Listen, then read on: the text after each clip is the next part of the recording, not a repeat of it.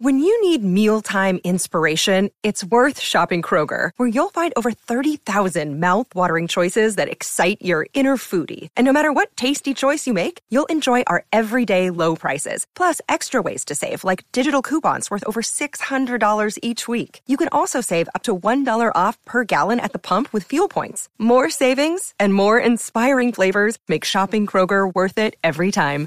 Kroger, fresh for everyone. Fuel restrictions apply. Hey, um, blooper. Hey, um, ladies, this is a Patreon bonus episode that I'm bringing to the main feed. Well, at least part of it with special Met Gala correspondent and unladylike intern Anuli Anonye. And of course, this is a time for a pew pew pew pew plug. If you want to hear our entire uh, hour plus long conversation all about the Met, why it matters, why it's controversial, why AOC is still in hot water for showing up at the 2021 Met Gala. Is it gala or gala? Or, third option, gala. Anuli and I talk about it all. I now know more about the Met Gala Gala Gala than I ever thought I would.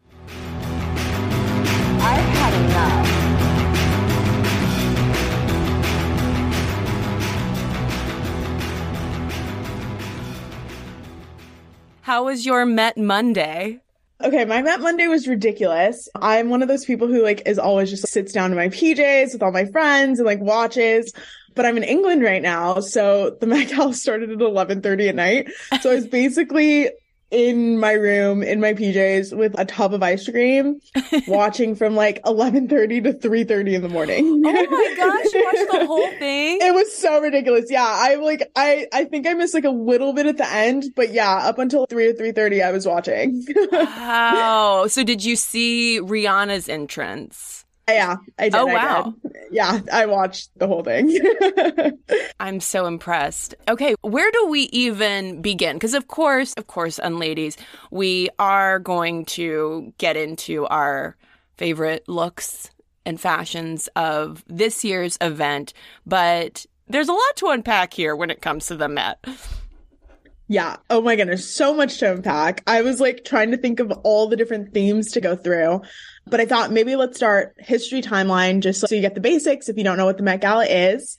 So it was created in 1948 by fashion publicist Eleanor Lambert in support of the Costume Institute. Tickets were originally $50 to go to the Met Gala, which oh. such a steal when you consider that they're 50,000 this year for each ticket. And so back then it was like mostly just like New York high society that was going to the Met Gala. Now it's shifted to be more like artists, musicians, celebrities, like kind of that space. But it was created for the Metropolitan Museum of Art, um, their costume institute in New York City. And today it's not basically the only fundraiser for the costume institute and it funds the entire institute. And so it was this contemporary idea of what we think of the Met was coined by Anna Wintour in 1995, who is the editor in chief of Vogue and the chair of the Met Gala. She's been the chair since 1995 when she took over, which is a very long time. It is very much considered, I think they call it the Super Bowl of fashion. And so it's very much just like all your popular culture, like all of this like great art. I love to watch. I love to critique all the outfits. But yeah, that's where we are today. Yeah, I was looking, reading up on the significance of the Met, like why it is a big deal aside from the obvious kind of the red carpet moment, which is considered even more important than the red carpet at the Oscars. It is yeah. even bigger than fashion weeks because partly because it is this high low blending of the elite art world with kind of the more accessible, the fashion piece of it, bringing, yeah. mixing those two worlds together. And it's now, I think, with the themes of it, it is exciting to see how people are going to show up and show out.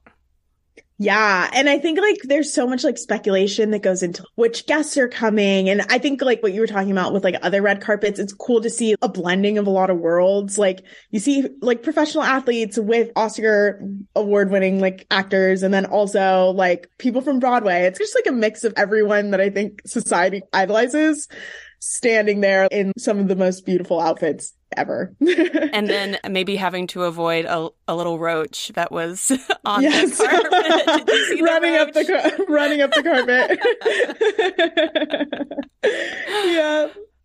Okay, so this year our theme was Karl Lagerfeld, which I think was quite a controversial theme. Cristen, tell me, what do you know if you were thinking about Karl Lagerfeld? Who do you think he is? What do you know? Okay, so when I think of Karl Lagerfeld, I just imagine that shock of white hair that he yep. has and those like the fingerless gloves that he mm-hmm. always wears. And Choupette, I think that was the name yes, of his cat. The cat. Lots of homage to Choupette uh, on Monday.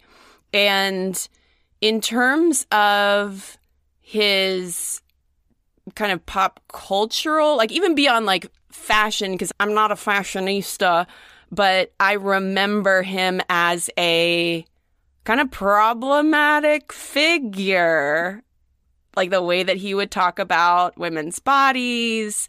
There was, I forget the year that it happened. It might have been 2015 the Chanel runway show that like fully appropriated feminism. like Yep. the so, Me Too one. yeah, it just feels like when I saw the theme was Karl Lagerfeld, it felt appropriate for this era we're living in of reboot culture where it's okay, sure. Let's honor this guy who we're bringing it I'm, back. yeah, who I'm sure like had an incredible impact on modern fashion, but also, oh, okay. Yeah, no, you, I think, hit it the nail on the head. When I think of him, I always think of Stanley Tucci's Devil Wears Prada character. Wake up, Six. She's just doing her job.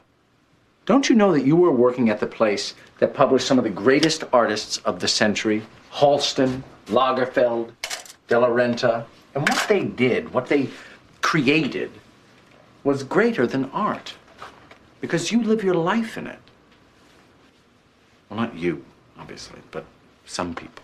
I don't know if you've ever watched Devil Wears Prada, one of my favorite oh, shows, yes. I, one of my favorite movies. I think I think about that character and I'm like, okay, I feel like that must be like nail on the head, exactly who he is. But I didn't really know that much about him, if I'm going to be honest, until I did like a deep dive. I feel like he's this like mythical being. Like I was talking to my friends about him the other day and they're like, I feel like he reminds me of like a Michael Jackson esque character. And I was like, it, it kind of makes yeah. sense. Yes. Yeah.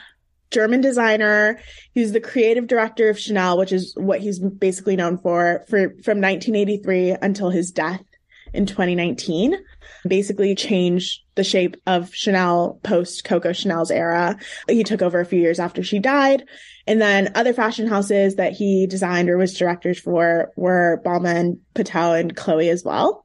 So he's very involved in the fashion world. It was really interesting if you guys watched the Met Gala to see Naomi Campbell and Cara Delevingne came up to basically say that he set and helped them enter into the fashion world. And of course, yes, he is known for being quite a controversial figure inclusivity in the fashion world. He was not very great for that.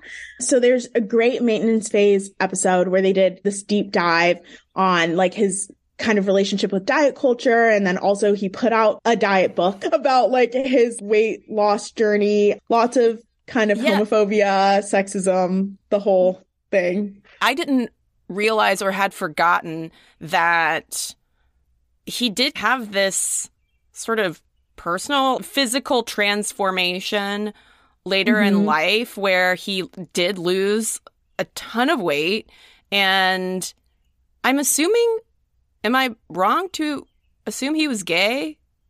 Yes, he was. So it's just, it's a very interesting life of contradictions, if I'm yeah. going to be honest. Yeah. Okay. So I have a, a list of some of the most controversial quotes he's ever said, which I think gives you an idea of kind of his thoughts on just the world. Just a content warning. It definitely does like weighed on like a lot of fat phobia and then also some sexism. So just be aware as I'm saying, but Okay. Number one, sweatpants are a sign of defeat. You lost control of your life, so you bought some sweatpants, which is just hilarious because I think quite literally every single person who was watching the Met Gala was watching in sweatpants. I think there was a lot of irony when it came to his actual, that actual quote in comparison to him being the face of the Met Gala this year. And look, I will admit that sometimes when, because I usually will end up in sweatpants by nine o'clock every day. And yeah. sometimes it is my being defeated because I'm defeated yeah. by the feeling of a waistband. I'm just ready to give up on the day. And I think that's okay. yeah. Sometimes it's my sign of defeat before the day started. I'm yes. like, you know what? we need to make this a good day. I'm going to be mm-hmm. comfortable as mm-hmm. I tread to the library. Okay. Life is not a beauty contest. Some ugly people are great. Mm. What I hate is nasty, ugly people. The worst is ugly, short men. Women can be short, but for men, it is impossible. It is something that they will not forgive in life. They are mean and they want to kill you. Wow. Um, wow. Wow. That's a lot. Is I he think a tall man? I don't think he was tall. So this one was funny and actually just so sexist. So about his cat, which you talked about, Choupette. Um, she is like a kept woman. She has a strong personality. She has lunch and dinner with me on the table with her food. She doesn't touch my food. She doesn't want to eat on the floor. She sleeps under a pillow and she even shows how to use an iPad. She has two personal maids for both night and day. She is beyond spoiled. Um, there's a lot there. I don't even know. Like, we don't know if it was a compliment, if it was like a backhanded slap. It just was horrible, actually. I would like to see Choupette navigate an iPad, though. exactly. Also, it's really interesting. He left a lot of his estate towards the cat as well. So he had a very personal relationship with her. What's the story with Choupette? Because it sounds like Choupette a very... is a very strange thing because I never thought that I could fall in love with an animal like this. A friend of mine gave it to one of my mates. I'm leaving for two days. Could you keep it for two weeks? When he came back, I thought, I'm sorry, Choupette is mine. I don't give Choupette back. And she became a, a world famous star, you know. Yes, huh? Whenever I go somewhere, children say to me, How is Choupette? is Choupette still alive? I actually don't know. I, think, I saw that I she, uh, she has an Instagram account and is, or at least was, had representation, of course. Of course, Choupette would have an agent, but. Just Googled, Choupette is still alive. Whoa. She probably has a lovely life, truly, because he passed away in 2019. It has been a good five years. Dang, Choupette. someone, someone to follow up on. okay, so he's also said he wasn't ugly enough to be a feminist. Hmm. Yeah, I not much comment there. And then these ones were, I think, even more horrid. There were more like specific targets at people. So about Kate Middleton and her sister Pippa. He said, Kate Middleton has a nice silhouette and she is the right girl for that boy. Um, speaking of Prince William. On the other hand, her sister struggles. I don't like the sister's face. She should only show her back. That's just horrendous. and then he also about Adele said she is a little too fat, but she has a beautiful face and a divine voice, wow. um, which I think is the most demeaning way to speak about one of the best musicians, I feel like, of this generation. And then also like interesting ideas of just like the modeling industry and consent just in general. He did say, I read somewhere that you, that now you must ask a model if she is comfortable with posing. It's simply too much from now on as a designer, you can't do anything, which I think is just an interesting thought process because I think there's been like a lot of revolution, at least in the 20, 2000s and 2020s to make the modeling industry one more inclusive, but like also to think about consent with models because I don't think that has been something that people have thought about a lot in the past. Um, and on that note, Sarah Ziff, who is the founder of the Model Alliance, who's which is doing like a lot of work advocating for model safety and their rights in the industry and representation, actually spoke up about this Met Gala theme. in Jezebel and said, the choice to honor Lagerfeld embodies the dissonance of an industry that claims to be progressive, that celebrates body positivity and survivors on the one hand, and then re- reveres figures like Lagerfeld without even acknowledging their regressive views. So yes, that was a lot, but he's definitely a really controversial figure, which I think complicates this Met Gala in particular. And it hasn't been confirmed, but a lot of traditional celebrities that you think of coming to the Met Gala did not show up this year, which I wonder if that was a connection. I should have had a list with me of all the different fashion houses he worked with because I was just looking through to see who who was wearing Chanel and there was obviously like a lot of black and white. I mean like the palette of the night was truly like every other person was in black and white. So mm-hmm. folks who are wearing colors, like bold colors, stood out. I don't know. I was just uh, curious to see if there was any kind of uh, sartorial protest happening in in what any of the celebrities in attendance were wearing. Yeah, that is actually a perfect lead in. I was going to talk about just a little bit of the counter protest that I think was happening at the Met, which I think this is rumored, but a lot of people are thinking Viola Davis wearing a very bright pink dress and it wasn't necessarily in Karl Lagerfeld's fashion. They think that's really contrary to like him and his presence, especially because he had a, a very particular never wear pink rule. It was his least favorite color. and the dress she showed up in is bright pink and she looked beautiful. So I think that might have been a way of maybe pushing back against this theme. But I think like it's also, I think that this is just super complicated because I think he is someone who did set the tone in fashion for a long time. He is like known as like a friend of Anna Wintour's. So it feels on brand that she's the one who set the theme. And Andrew Bolton, who is the head curator of the Met, of the Met's um, Museum of Art Costume Institute, who is working on basically the, the exhibit that we're representing through and like raising money for through the Met Gala on the Business of Fashion podcast on April 21st said that basically the theme and the work that he's doing is more about Karl the work and not Karl the man, which I also think poses so many interesting thoughts about whether or not you can separate a person from their art. Mm-hmm, mm-hmm. Yeah, I saw some people asking the question of like, oh, I guess tonight we are separating art from artists because it's maybe convenient. I thought maybe we could transition into some of the just hot topics that I think come up every year about the Met Gala because I think everyone loves, I'm not going to say everyone, a lot of people like it. a lot of people enjoy like critiquing outfits and like seeing their favorite celebrities and stuff. But I think there are like some just kind of po- popular culture themes that come up every year that people are talking about. So want to hear your thoughts, Cristen, and then also maybe just like discuss them. Yeah. And so first is the best worst dress list. What are your thoughts? I scroll through them. you know, I think like yeah. that's it, it seems like that's always how these kinds of events shake out, whether it is the Oscars or something related when people have to show up and are supposed to look their best.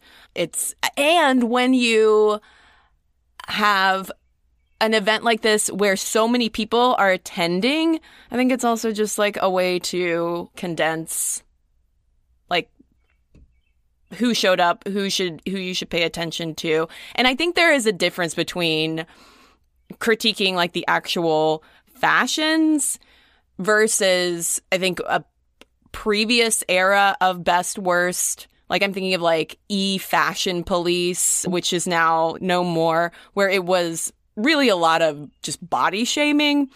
Mm-hmm. I'm not into that, but I think a best worst dress list, as long as it is focusing just on the looks, is okay. What about you?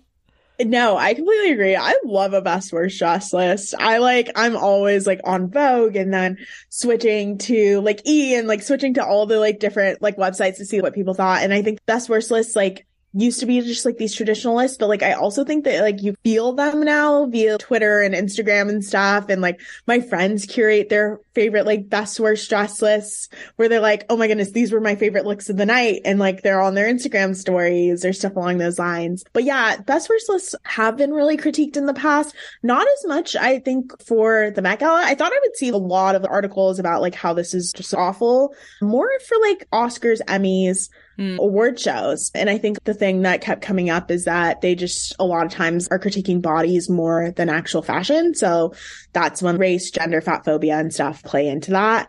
And what's hard is I think it's it's so fun to critique from your couch and just see all the outfits, but it does impact the actual person and then the designers and like their future ability to come to these award shows and stuff along those lines. So I think it's something to just think about like when we're doing it because I feel like I'm one of those people who like I could spend hours on them. Me and my friends were on the train yesterday going through all the lists.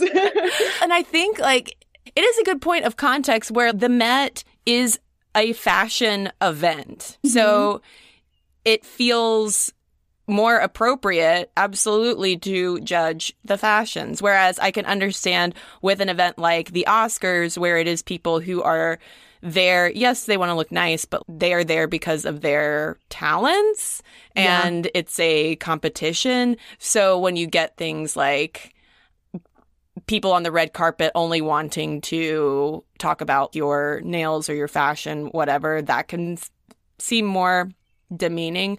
But yeah, I think that eh, with the Met, especially, critique away.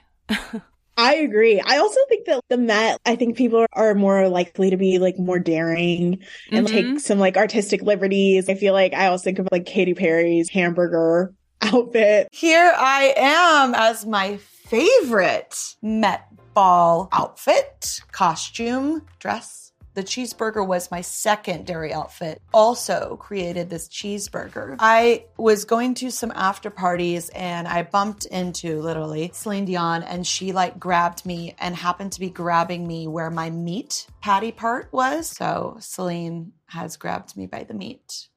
or like the big um Rihanna dresses or stuff along those lines. You wouldn't necessarily see it like a, a an award show, I think. Yeah, yeah. Yeah. So another thing that comes up, which is controversial themes, this year was not an anomaly in any way. And so I thought maybe I'd run through a few of them.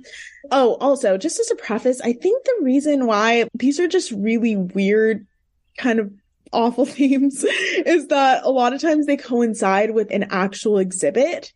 And I think it's really hard to be like, okay, this is our theme. This is what we're going to spend the next few months like showcasing, which are usually like historical artifacts and then tell like a designer to create something in that fashion, especially when a lot of times an exhibit, when you go to any museum, represents a historical time period or a geographical area or something along those lines. You just open the like floodgates for like so much cultural appropriation and lack of critical thought.